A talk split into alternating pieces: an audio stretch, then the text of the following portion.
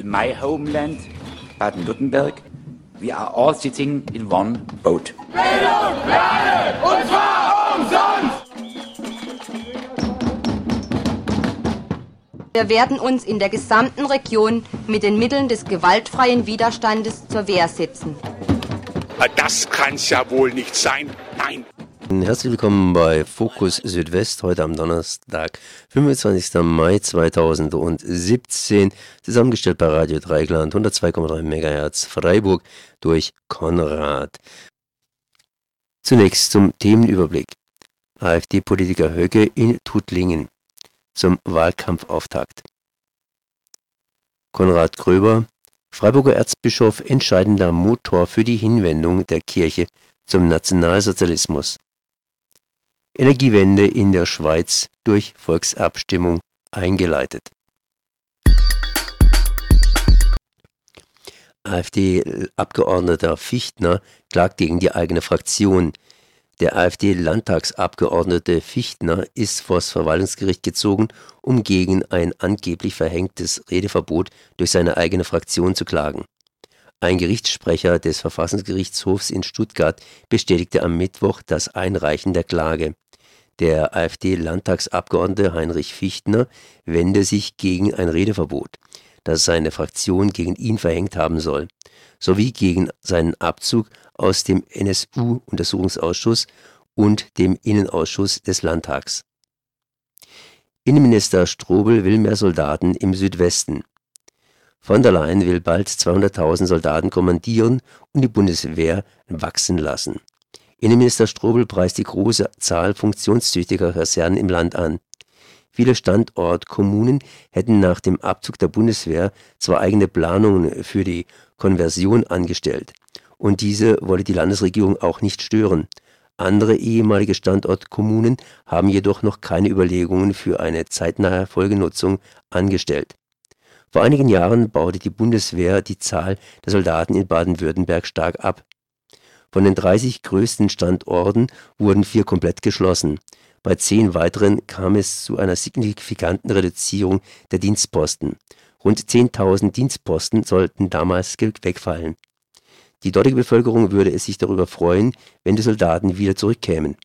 Standortnamen wollte Strobel nicht nennen.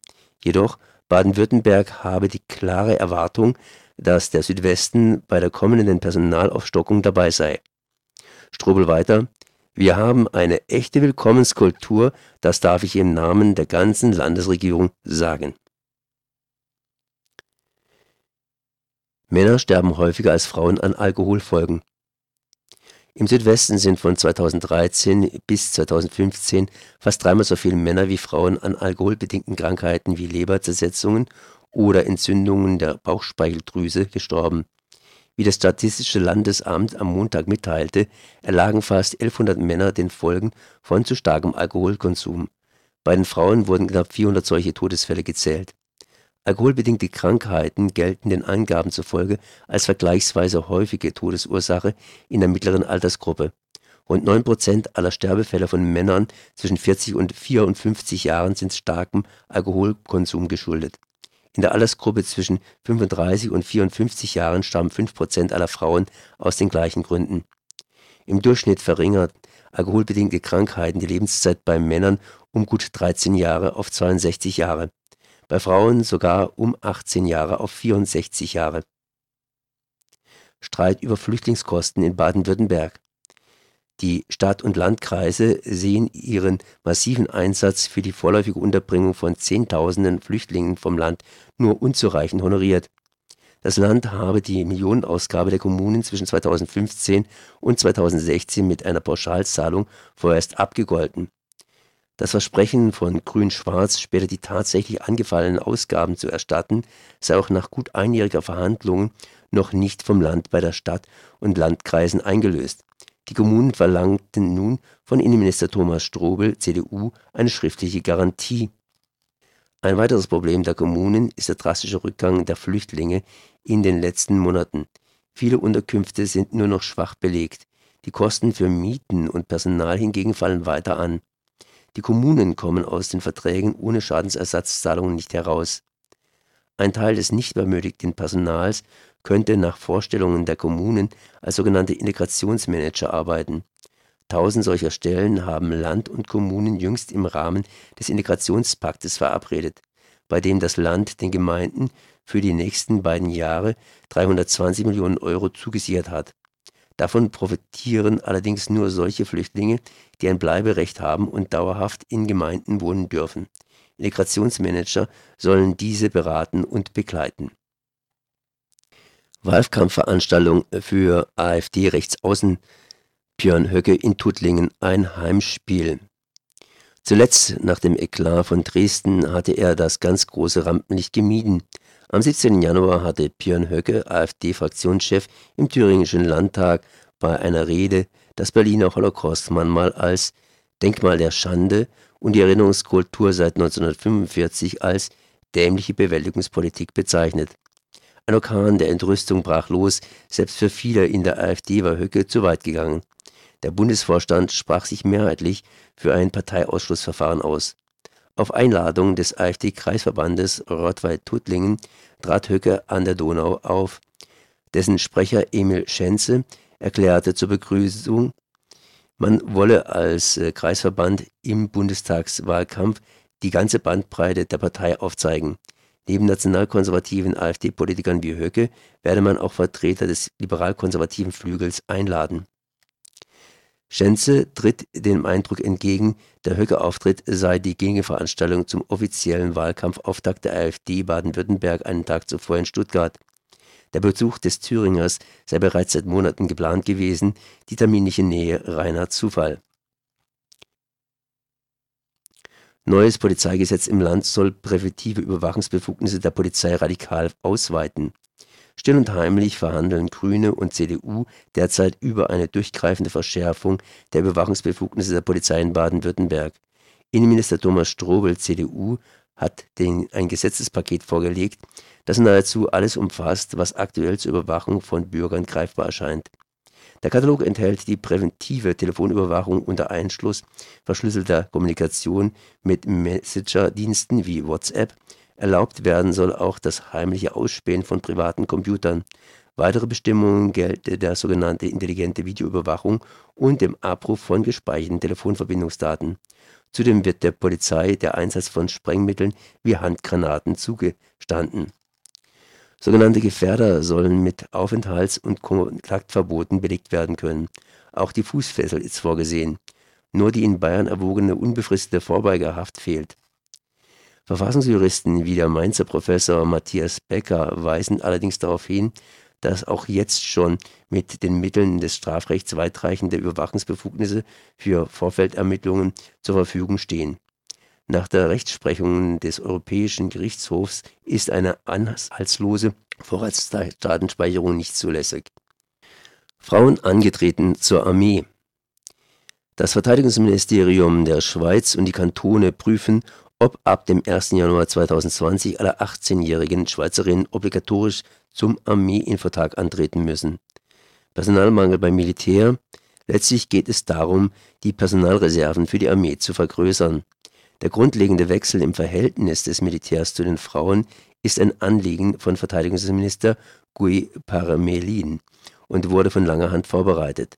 Noch heißt es in der Bundesverfassung der Schweiz, jeder Schweizer ist verpflichtet, Militärdienst zu leisten. Und für die Schweizerinnen ist der Militärdienst freiwillig. Diese Bestimmungen müssten gemäß dem Ab Abklärung der Verantwortlichen beim Bund und Kantonen nicht geändert werden. Beim Orientierungstag handelt es sich nicht um einen Diensttag, sondern nur um einen Amtstermin, lautet die Argumentation. Konkret bedeutet dies, dass stellungspflichtige Männer den Orientierungstag nicht ungestraft schwänzen dürfen.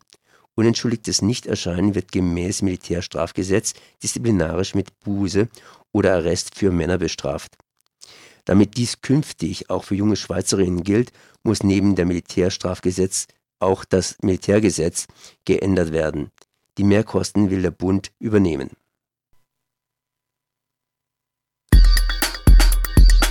Vergangene Woche am Freitag war Björn Höcke im Rahmen einer AfD-Wahlkampfveranstaltung in Tuttlingen. Gegen Höcke läuft äh, momentan auch intern ein Parteiausschlussverfahren. Ähm, er wurde trotzdem eingeladen und zwar vom stellvertretenden AfD-Fraktionsvorsitzenden im baden-württembergischen Landtag, äh, der Emil Senze heißt und aus dem Kreis äh, oder aus dem Raum Sulz, Kreis Rottweil äh, kommt. Ähm, Medien haben, andere Medien haben schon berichtet, dass ein großes Polizeiaufgebot äh, vor Ort war und nach Zeitungsangaben waren etwa 300, äh, nee, etwa 200 Gegendemonstrierende und etwa 300 BesucherInnen vor Ort. Ähm, bei uns im Studio ist jetzt äh, Hannes, der stellvertretende Juso-Kreisvorsitzende aus Tuttling, der auch an der Gegendemonstration teilgenommen hat. Ähm, erstmal, Hannes, wie hast du die Gegendemonstration und den damit äh, in Verbindung stehenden Polizeieinsatz in Tuttlingen am letzten Freitag erlebt? Ja, also die Gegendemonstration war sehr friedlich, sehr bunt, sehr schön. Also man muss sagen, es gab eigentlich zwei äh, Gegendemonstrationen. Zum einen hat das offene antifaschistische Treffen aus Villingen-Schwenningen mobilisiert. Die standen dann auch ein bisschen so im Bereich des direkten Zugangs zur Veranstaltungshalle. Ähm, daneben gab es noch eine angemeldete Demonstration vom äh, Gewerkschaftsbund und den verschiedenen Parteien und insgesamt waren wohl so um die 250 DemonstrantInnen da.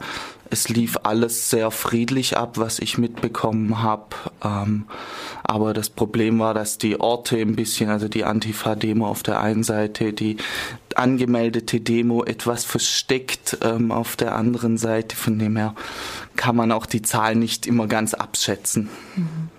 Das heißt, es wurde für die Gegendemo vor allem so aus der Umgebung mobilisiert oder waren auch UnterstützerInnen äh, aus, aus Freiburg oder aus anderen äh, Gegenden vor Ort? Es waren hauptsächlich. Leute aus dem Landkreis vor Ort beziehungsweise den angrenzenden Landkreisen. Ähm, ja, es gab dann verschiedene Reden von Leuten aus den Parteien, aus den Kirchen, aus der Zivilgesellschaft. Ähm, auch äh, etliche Flüchtlinge waren dort und musikalische Umrahmung. Also allgemein ein, eine sehr schöne Demonstration. Und wie war das Verhalten äh, der, der, Polizei? Ähm, es waren, glaube ich, auch PolizistInnen äh, zu Pferde vor Ort, hatte ich gelesen. Ist das richtig? Ja, also es war allgemein, man könnte es als eine Leistungsschau der Polizeiarbeit äh, bezeichnen. Also zunächst wurde ähm, die Halle großräumig mit Hamburger Gittern abgetrennt. Also es waren bestimmt, naja, jetzt mal geschätzt 300 Hamburger Gitter um die Halle gestellt. Ähm, und da um natürlich diesen großen Korridor zu bewachen, wurden 150 PolizistInnen angefahren. Ähm, und als Höhepunkt gab es dann eben für die Tierfreunde noch eine Reiterstaffel und einen Polizeihund.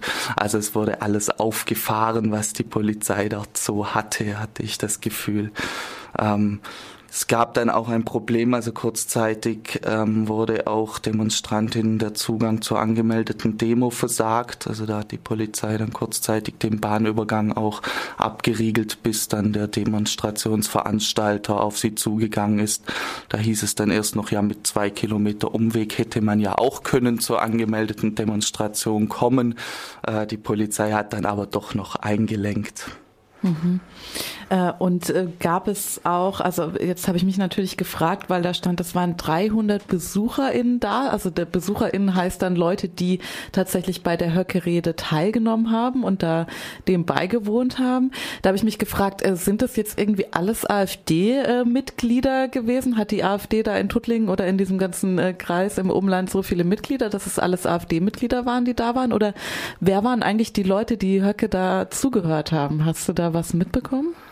Ja, also so mein Gefühl war, die AfD hat zwar auch im Kreis Tuttlingen versucht zu mobilisieren mit Flyern und Plakaten. Ich hatte aber vielmehr das Gefühl, dass ähm, aus dem ganzen Bundesland die Leute angereist sind. Also wenn man so nach den Autokennzeichen gegangen ist, waren viele aus Stuttgart, aus Freiburg und auch aus anderen Regionen in Baden-Württemberg da. Ähm, unter anderem gehe ich auch davon aus, dass die identitäre Bewegung ähm, dort war, zumindest waren tags drauf im Ort ähm, ein paar Aufkleber von ihnen zu finden. Ähm, von dem her würde ich die Veranstaltung schon so einschätzen, dass es nicht nur ein Wahlkampfauftakt der Kreis-AfD vor Ort war, sondern dass man schon davon sprechen kann, dass es der Wahlkampfauftakt des sogenannten Flügels, also der rechten Gruppierung in der AfD war, auch wenn der Veranstalter selbst das abstreitet. Mhm. Und ähm, hast du auch, also äh, du warst ja natürlich nicht drin bei der Veranstaltung, aber hast du trotzdem ein bisschen was mitbekommen, was äh, Höcke so gesagt hat, welche Stimmung da irgendwie verbreitet wurde?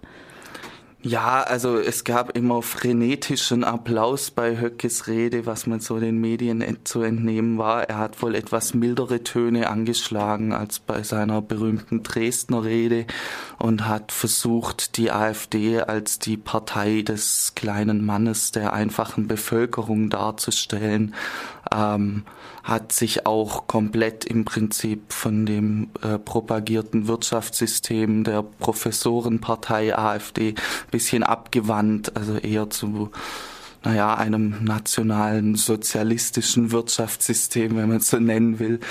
Ähm, ja, also da kamen ganz neue Ideen und neue Töne, was so in der Presse zu hören war. Mhm. Okay, das heißt, man versucht die AfD-Basis noch ein bisschen weiter, sofern das geht, äh, nach rechts äh, zu öffnen, auch in Baden-Württemberg. Mit der Einladung ist da in die Richtung wohl ein erster Schritt versucht worden. Vielen Dank für äh, den Demo-Bericht an, an Hannes.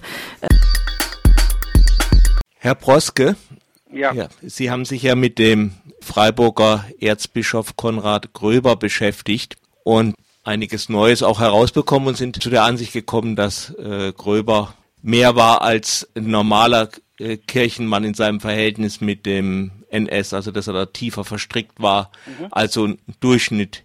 Können Sie das ein bisschen erläutern? Also es ist so, dass ich nach eineinhalb Jahren Beschäftigung mit Gröber äh, zum Ergebnis komme, dass er im Grunde der prominenteste Helfershelfer der Nationalsozialisten für die Durchsetzung der NS-Herrschaft in Baden gewesen ist.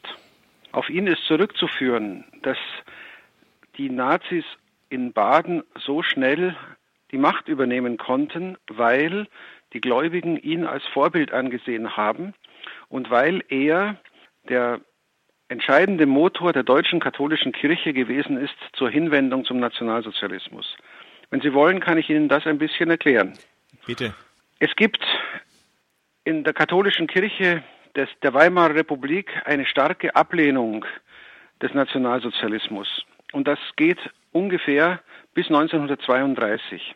Und dann gibt es vom Vatikan aus eine neue Strömung, man könnte sagen, sowas wie hm, junge Wilde, naja, vielleicht stimmt das bei der Kirche auch nicht, weiß ich nicht. Aber jedenfalls Leute, die lernen aus den Begebenheiten in Italien. In Italien war 1929 erstmals ein Konkordat, also ein Staatsvertrag zwischen mhm. Staat und Kirche geschlossen worden, der sich für beide Seiten zur Win-Win-Situation entwickelt hat. Die Faschisten in Italien haben auf der Seite der Kirche einen verlässlichen Bündnispartner gewonnen und die katholische Kirche hat im italienischen Staat wieder Privilegien gehabt. So, und diese Strömung, die angeführt wird von Pacelli, dem späteren Papst Pius XII., versucht nun das Gleiche in Deutschland umzusetzen. Und Gröber wird der wichtigste Helfer Pacellis in Deutschland. Und dafür steigt er auf, wird Bischof, zuerst in Meißen, dann in Freiburg. Und dann kommt es zu der bekannten Situation, dass ähm, Gröber für den Nationalsozialismus trommelt. Es gab ja auch so ein Konkordat in Deutschland. Ja, das war 1933 und ähm, man muss sehen, dass in dem Moment, wo die Nazis an die Macht gekommen sind, aus realpolitischen Gründen für die Kirche die Frage stand, soll man weiterhin in Opposition zur Staatsmacht sein oder nicht? Es gibt da eine Menge Überlegungen dazu. Ich weiß nicht, ob wir das jetzt im Einzelnen diskutieren sollen. Jedenfalls kamen die Verantwortlichen wohl mehr und mehr zur Meinung, sie hätten sich in ein Abseits hinein manövriert. Und Gröber war derjenige gewesen, der diese Positionen vermittelte und der dafür sorgte, dass im deutschen Episkopat die nazifreundliche Haltung plötzlich Mode geworden ist. Und innerhalb von einem halben Jahr war man dann so weit, mit den Nazis eine vertragliche Übereinkunft zu beschließen, die für beide Seiten genauso wie in Italien eine Win-Win-Situation wurde. Für die katholische Kirche aber in Deutschland kann man ja hinterfragen. Also es wurden ja katholische Jugendorganisationen aufgelöst, die verschieden. Es gab Druck auf die Kirche auch. Also zum dem Zeitpunkt, als von dem wir jetzt reden, 1933, ja. war das natürlich noch lange nicht so.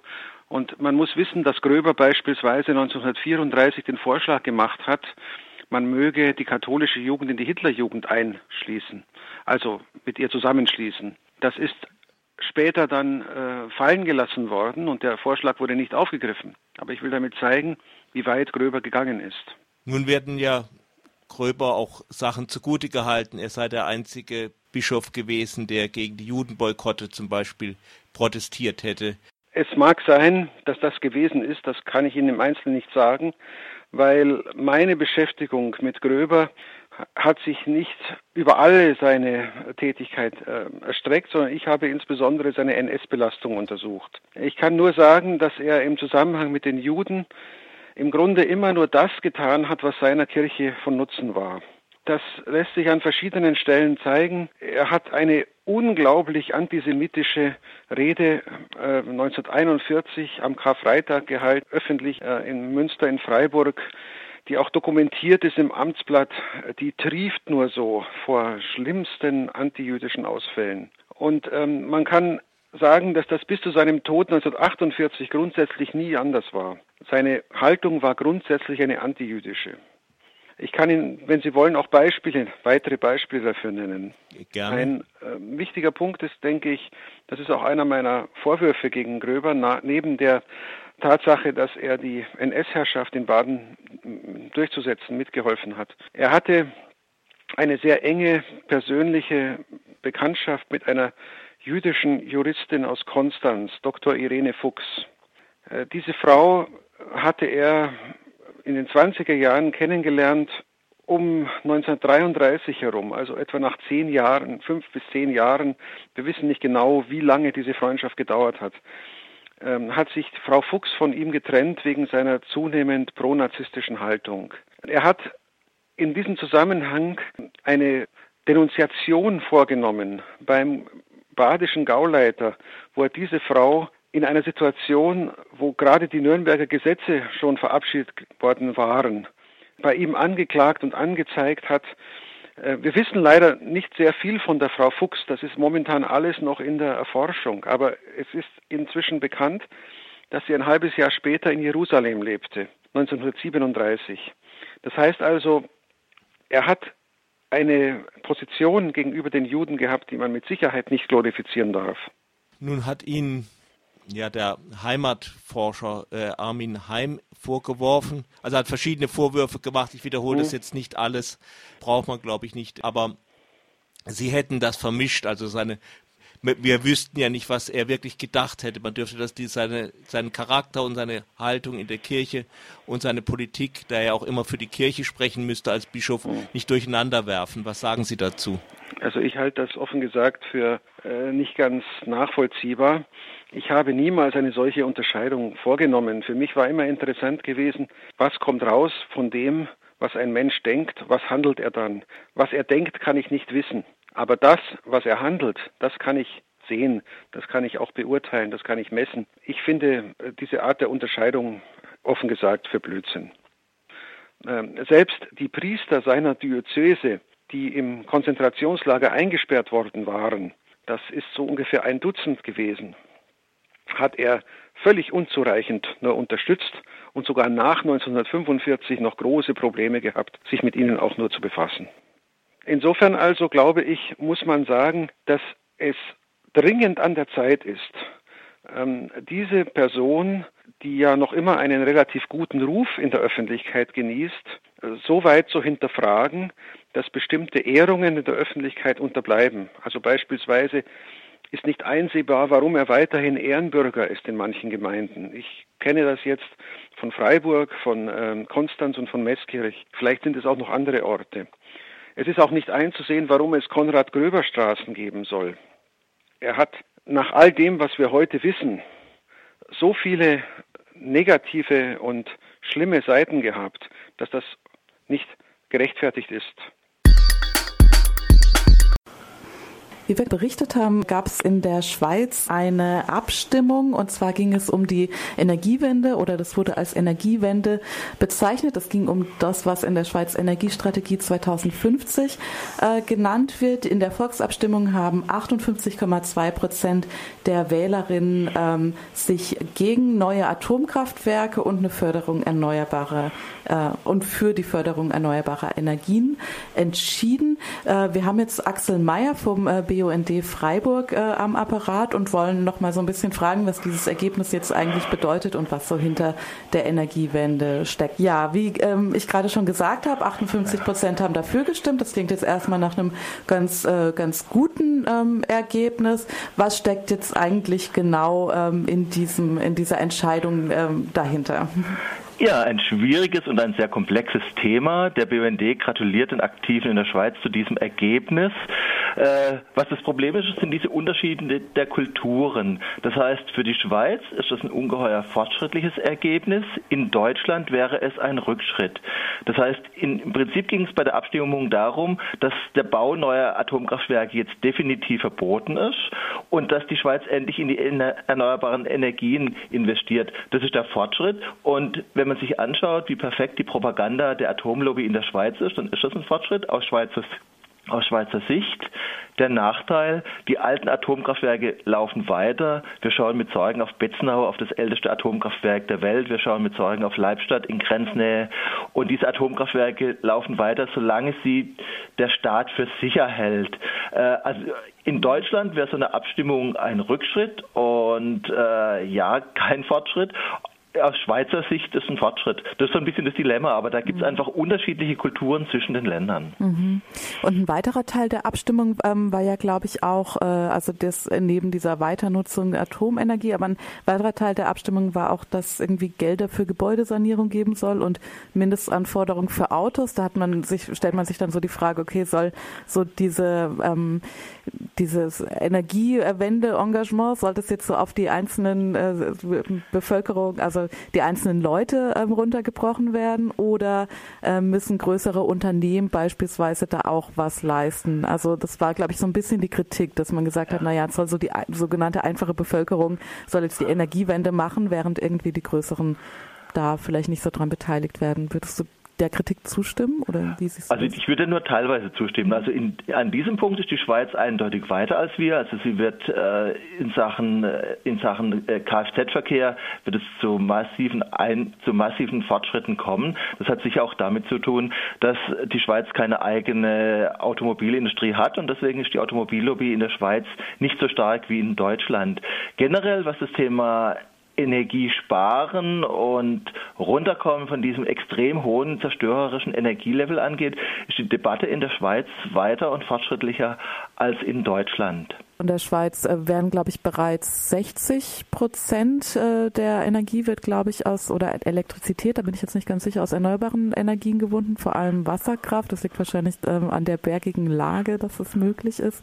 Ähm, okay, aber da wird jetzt auch weiter investiert. Also bisher war es einfach nur die Wasserkraft und was man sagen muss, äh, was Photovoltaik anging oder was Windenergie anging, war die Schweiz erschreckend rückständig. Also die Schweiz ist eines der reichsten Länder der Welt. Es leistet sich den Luxus, das älteste Atomkraftwerk der Welt zu betreiben und gleichzeitig gab es extrem wenig Photovoltaik und extrem wenig Windenergie. Und da kommt jetzt Schwung in die Schweiz und Geld ist ja in der Schweiz vorhanden. Also und die Schweiz hat den Süden mit, äh, wo, mit, mit intensiver Sonneneinstrahlung, man hat die Berge zur, zur Wasserrückhaltung. Also es gibt da tatsächlich Möglichkeiten in der Schweiz eine Energiewende herbeizuführen. Und was uns freut, äh, die alten Atomkraftwerke in der Schweiz sind zwar längst abgeschrieben, aber sie schreiben rote Zahlen, sie machen Verluste. Und das ist die Sprache, die auch die Schweizer und Schweizerinnen sehr deutlich verstehen.